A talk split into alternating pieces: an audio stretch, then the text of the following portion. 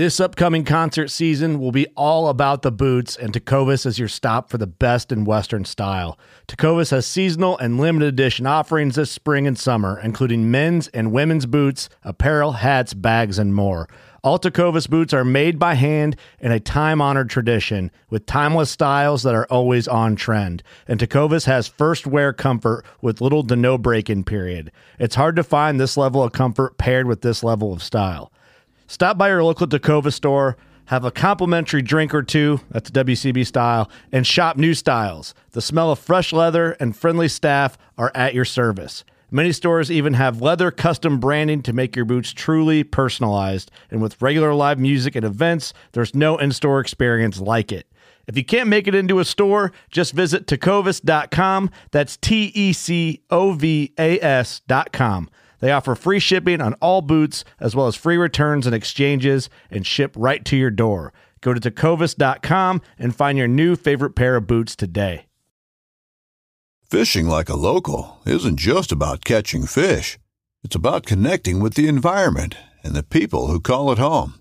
It's about hearing the stories and traditions that have been passed down for generations and sharing unforgettable moments with the people you meet along the way. Fishing like a local is having an experience that stays with you forever. And with Fishing Booker, you can experience it too, no matter where you are. Discover your next adventure on Fishing Booker. Here in the northern Rockies, dark winter months are outlasted in basements, dens, and nooks, where kindred souls gather to share intel, swap fly patterns, and relive the memories from seasons past. This gathering spot, known locally as a February room, is the inspiration for this podcast.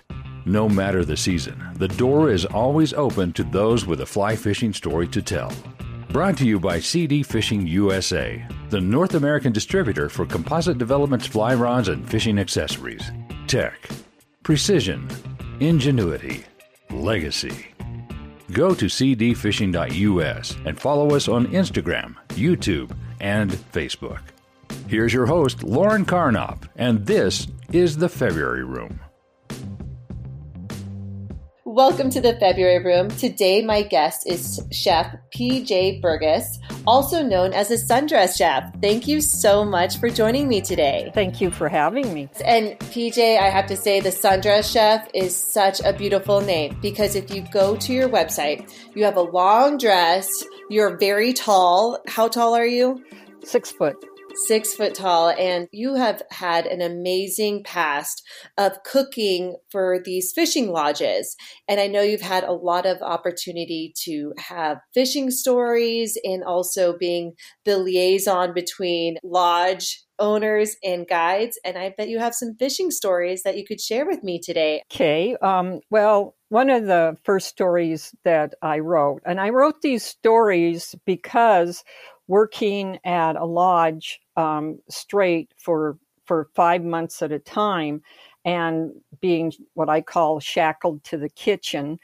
Um, I didn't get to to leave very often. Um, one stretch, I worked um, for seven weeks without a day off, fourteen hour days, and I had never really written anything before, and so I thought I'm going to try my hand at creative writing. And so that's what I would do when I was winding down, when I was off work at 10 o'clock at night. And, and so this uh, first story is one of the first stories that I wrote is uh, called uh, Used Fish Salesman. And the reason is because the guides have, for the most part, they have A plus personalities you know, they have to. They have to entertain the clients while they're rowing down the river. And they've got to be gung ho. And so, um, and so they have that. I just worked that personality into the the story. So it's like used car salesman. What do we have to do to get you into some used fish today? um, because the fish are catch and release. so, like used cars, And so, yeah, the you know the majority of guides that I had the pleasure of working around, except for very rare exceptions, had very personable and enthusiastic A-type personalities. It just goes with the territory for, as I jokingly call them, catch and release used fish salesmen. Um, I could just picture. I have, I have a, a boundless imagination, I guess you could say, for the culinary arts, but then also for storytelling. And I could picture in my mind's eye these river reeler dealers, as I call them, in front of their drift boats pitching the phrase, What will it take to get you into some used fish today? Fishing guides really love what they do, and they demonstrate it every day with their enthusiastic attitude, no matter what the weather. A fishing guide's day does not begin when they launch on the river, nor end after delivering clients back to the lodge. They must clean out their boat and vehicle, check equipment, prepare and pack river lunches, match the day's hatch from their stash of hand tied flies. They're the ultimate multitaskers. For their client safety, they must be experts at rowing and reading ever changing water conditions. They often spend a good part of the day dodging back cast hooks, switching out flies, and untangling birds' nests of leader tangled by novice or weekend fly fishers. And my days as a chef were equally long and filled with culinary multitasking from dawn until way past dark. It was my job to wow guests with my culinary talents. And this I did more for the pleasure of pleasing than for money.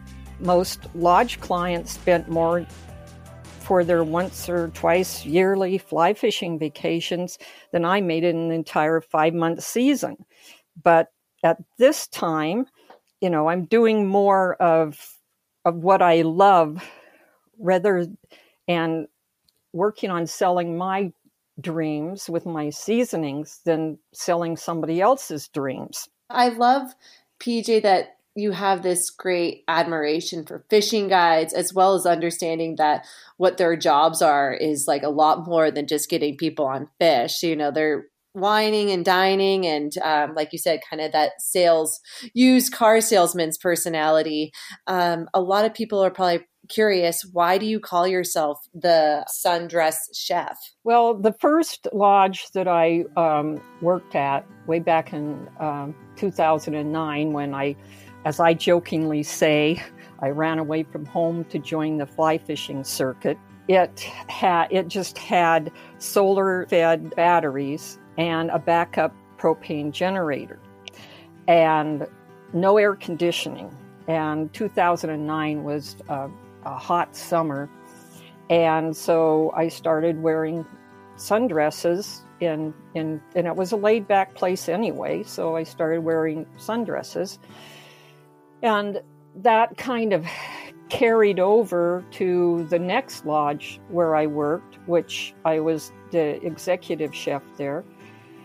And um, so I would take and go out and greet the clients as they came in with appetizers when they came off the river. And then um, I would quickly change my clothes after I get out the four course dinners. I would quickly change my clothes into a sundress and I would come out and serve the first dessert plate. And and usually I would have, you know, they would ask questions about the meal. And so I, you know, I would answer questions and then I would maybe, you know, say something about Montana or crack a joke or something like that. So I'll, I'll give you an instance of a joke that I told. So this fly fishing lodge. It had um, a rather large fly shop, and he, the owner, bragged about his, like I think it was like two thousand bins of of flies. And so, so I would I would serve the dessert plate and then talk about the food, and then I said, okay, this lodge, if you if you've been there, has a fly shop with 3,000 bins of flies, and that's bins of flies. So we're talking probably hundreds of thousands of flies, but no real kill. They were no real killer fly, as the guides would call them, like the scud missile fly or the the spinner bomber fly, and and so uh, that's kind of what I would do. I would just I would take uh, different uh, things that I observed as being funny and and get the clients laughing. Oh gosh. I mean, your job was probably just as much as work as trying to be a fishing guide. Like you got to keep your clientele happy and that's with your food and personality. So, a fishing lodge chef, what separates you from being a chef, say in a different restaurant? Like, what is the unique thing of being a fishing lodge chef? Well, the unique thing for me, I mean, not all fishing lodge chefs would do this. Some of them would just, you know, they just wanted to do their cooking thing, stay in the back, not interact. And with with me, um, I loved working in the fly fishing lodges because I got to interact. I wasn't stuck in the back of the kitchen, and um, I, I just loved going out and talking, uh, visiting during happy hour. I had one occasion where um, where I went up to this uh, this uh, blonde uh, gentleman and he put out his hand and he said, Hi, I'm Barry. I'm a psychologist. And I said, Oh, nice to meet you, Barry. Um, I'm wondering, you're a psychologist? I was wondering if you could do something about my restless mind syndrome. and and he says, Restless mind syndrome, what's that? And I said, Well, it's like restless legs, only it's your brain is running a marathon in your head. and and, um, and I turned around to a, oh he he he laughed. He put his head back and, and, and laughed and and I walked away and then I got to thinking, you know what? He's never heard of restless mind syndrome because I made it up I hope he doesn't write um, a best selling novel using my self diagnosis and make a bazillion dollars. off of it. But maybe he can start curing it, right? Or maybe it's a good thing not to cure. I think as a chef, you're constantly having to explore new recipes. Um, and I'm curious, is there a recipe for you that was always a hit at those lodges? Oh, there were there were quite a few uh, that were a hit. Probably my hot bourbon steak was one. Um, my dishes, what I did was I created this uh, crescendo, like Jaws. You build up like frenzy, like a fish feeding frenzy. So yes. So when clients would come in, I had an order of which that I presented dishes. So the the first night would be really easy. It would be like my citrus stuffed game hen because chicken's safe. Most people eat it. You'd always have a backup, but it's a safe one to start. And and then each dish would become just better. I rarely ever I rarely ever used any recipes. They're all my own. Either I invented them or I took something and changed it because I would often say, I can never leave well enough alone. I have to put my own twist on it, like frac- the old fractured fairy tales. I'm fracturing the standard culinary methods and recipes and making up my own. Well, I think that the, you call it, is it Southwest meets Northwest, right? Is your kind of style of cooking? Northwest meets Southwest infusion cuisine. I take the, the ingredients from the Northwest and my love for Southwestern food and my many, many trips to Mexico and, and combine that we used your um, the the rub for our elk, and I think what's so great about your seasonings is that it complements like Montana.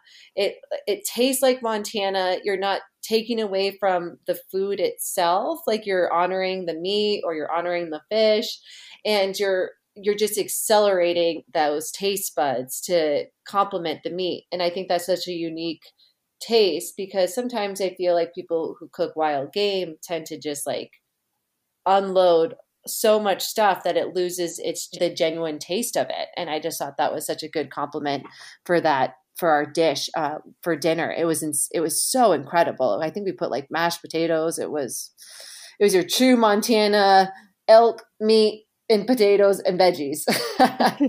My seasonings, I made them all natural on purpose. Um, not even uh, uh, not even any sodium dioxide to keep it from caking. I used raw sugar rather than brown sugar. Brown sugar is usually used in rubs, but then you have to add sodium dioxide, which is really super, super, super finely ground glass. I didn't know that. I don't want to be. I do not want to be eating glass with my my. I'll have a glass of wine, but I don't want the glass in my food. well, it's it's like silica though. Silica is a natural a compound that's that's basically the same thing that that we have to have in our bodies. But I wanted my okay. seasonings to be all natural, and then um, like the um, and and I called them Montana Gold seasonings. Why Montana Gold? Well, that's what brought a lot of people, you know, the first settlers to Montana, other than for trading, was um, was to work in the mines, gold mines, copper mines, and I wanted them to be worth their weight in gold. I guess. Oh, I love that. That's so great. Um, for instance, the the summer savory, which is a lighter seasoning, it has um, savory in it, which is rarely, rarely used. It has a, a unique flavor, but then it also has um, ground Mexican oregano. I use Mexican oregano instead of your standard oregano almost exclusively because I think it has a better taste. And it's not really oregano, it's in the family of uh, marjoram rather than oregano, but it it just it has a um, a more uh, intense flavor, and so I use it in my sauces. One of the one of the sauces that I receive a lot of applause over was my uh, huckleberry meat sauce, Ooh. which uh, is made with the rub and seasoning that you used on the elk. So it's it's more savory than sweet, and it really makes wild game taste outstanding. And and how I came up with with that was I was reading about the Native Americans, and they would take berries and pound them into the buffalo meat or elk meat or venison, and then hang them over the wood smoke to make jerky out of it. And that way they kept from getting scurvy because of the vitamin C in the berries. And then it would also have the meat taste better. Wow, I had no idea. That is such an amazing, interesting, and great concept. Did you use fresh huckleberries? Um, I used yes, I, I used fresh, but um, but you can also use huckleberry jam, which is what I put on the recipe on the back of the package. Okay, because I was going to say I, I would love to do that, but huckleberry season is now gone. Um, now it's we're in Thanksgiving, and I bet you, um, for me, I was so excited to talk to you because I'm like, I want to know what a chef from Montana who has a fishing lodge, what would be the best Thanksgiving food setup for a fishing lodge chef? Well, as far as as turkey goes, could bake a turkey and slice it and put the huckleberry meat sauce on it. But you could also use game hen. I use game hen a lot just because you could uh, take and bake them whole, and you could serve a whole game hen to someone with more of an appetite and then half it and serve it, you know, to someone with less of an appetite. And your flavors are stronger. As far as side dishes, um, what I would make instead often, and you know, it would carry over into the guide lunches, was um, I would take sweet potatoes or yams, and I would mm. season them with with the steak rub, and grill them off, and then I would take corn, and um, I like to use the canned corn and drain it, and then I would take and grill the corn in a pan and put the seasoning on that as well. Um, and then uh, cool it off and, and add um, onion and celery, and um, it makes a, a very unique Thanksgiving Day dish. Oh my gosh, that sounds so incredible.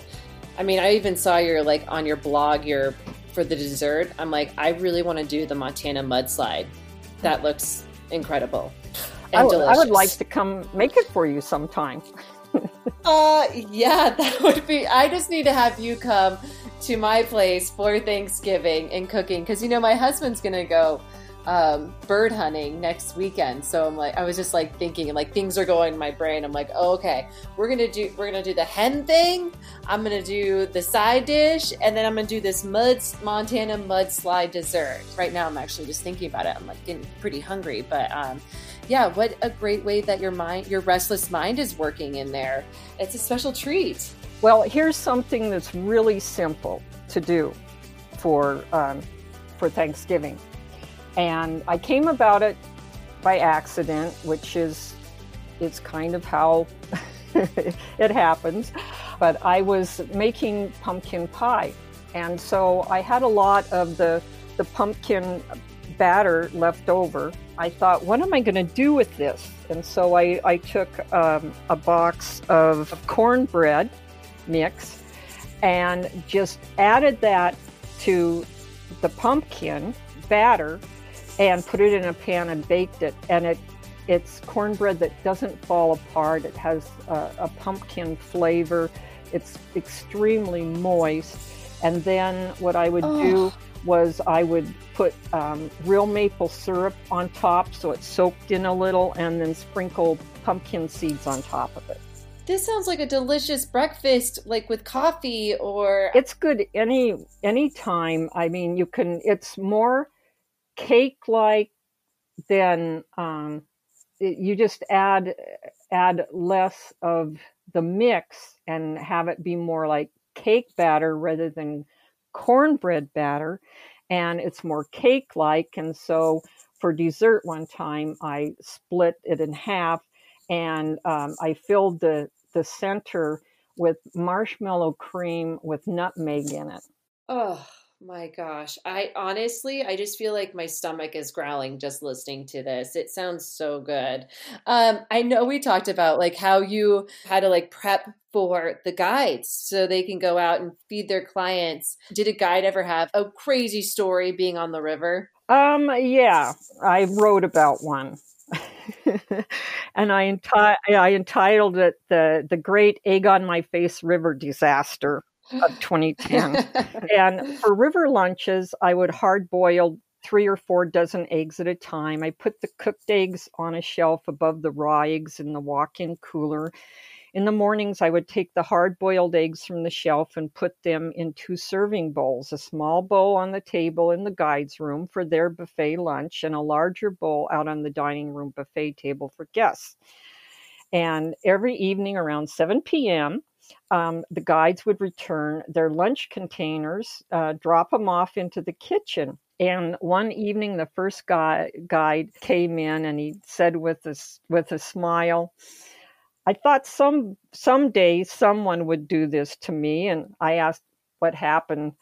And he said, um, I went to crack my hard boiled egg on my leg and ended up with egg running down my pants. I timidly raised my hand and and and said, um, I guess that someone would be me.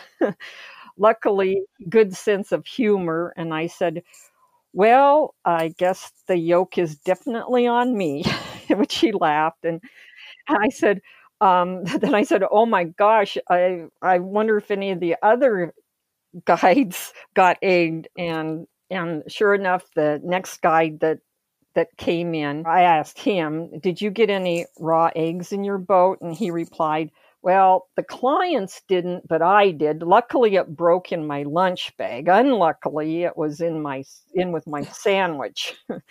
I apologized again and and this went on for a couple of more guides. And I, I, was kind of nervous because the owner was very i'll say stern but that night at the at the table the the stories uh, the, it had the it had the clients laughing. None of the none of the guests got egged. Theirs came from the buffet table with that with the hard boiled eggs they they said we were laughing so hard we were almost falling out of the boats the, the clients were saying. And it was so funny around the table that the owner didn't say a word to me Oh man. See, I mean, I feel like anybody in any of their professions, whether it's cooking as a guide, having experiences where you've just didn't do something what you're supposed to do and the like that stomach pit feeling. I mean, I've been there so many times where I've done something I'm like, "Oh my gosh, I am beyond sweaty and nervous, but I'm happy that yours turned out on the happier end as opposed to um, on the more stern side of everything. Well, actually, it gave me the inspiration for um, coming up with a with an idea um, for the the river uh, for the boats on the river, which was I took my salsa recipe, which is on back the salsa package. It, I call it poor man's salsa because it doesn't. Uh, it requires uh, canned tomatoes, and it turns out it tastes really good. But I made a aspic out of the salsa. And then I took the hard boiled egg, peeled it, cut it in half. I put I filled glad, the little glad cups with the salsa with hard boiled egg in it, and then put sour cream with cilantro and sunflower seed uh, pesto in it on top, covered the lid, and it worked out really well. There's no, uh, no peels in the boat, there's no egg, egg smell, and so everybody's happy. Well, see, something good came out of that mistake. I love it. I think it's so great that you took a, a learning moment to make it into even a more positive moment. Um, you have a website, so if anybody's even interested in these seasonings, which you should, the holidays are coming up. It's time to roll up those sleeves. It's COVID. You can start expanding your chef um, expertise, but you also are offering classes in Eureka, Montana. So maybe you want to get away.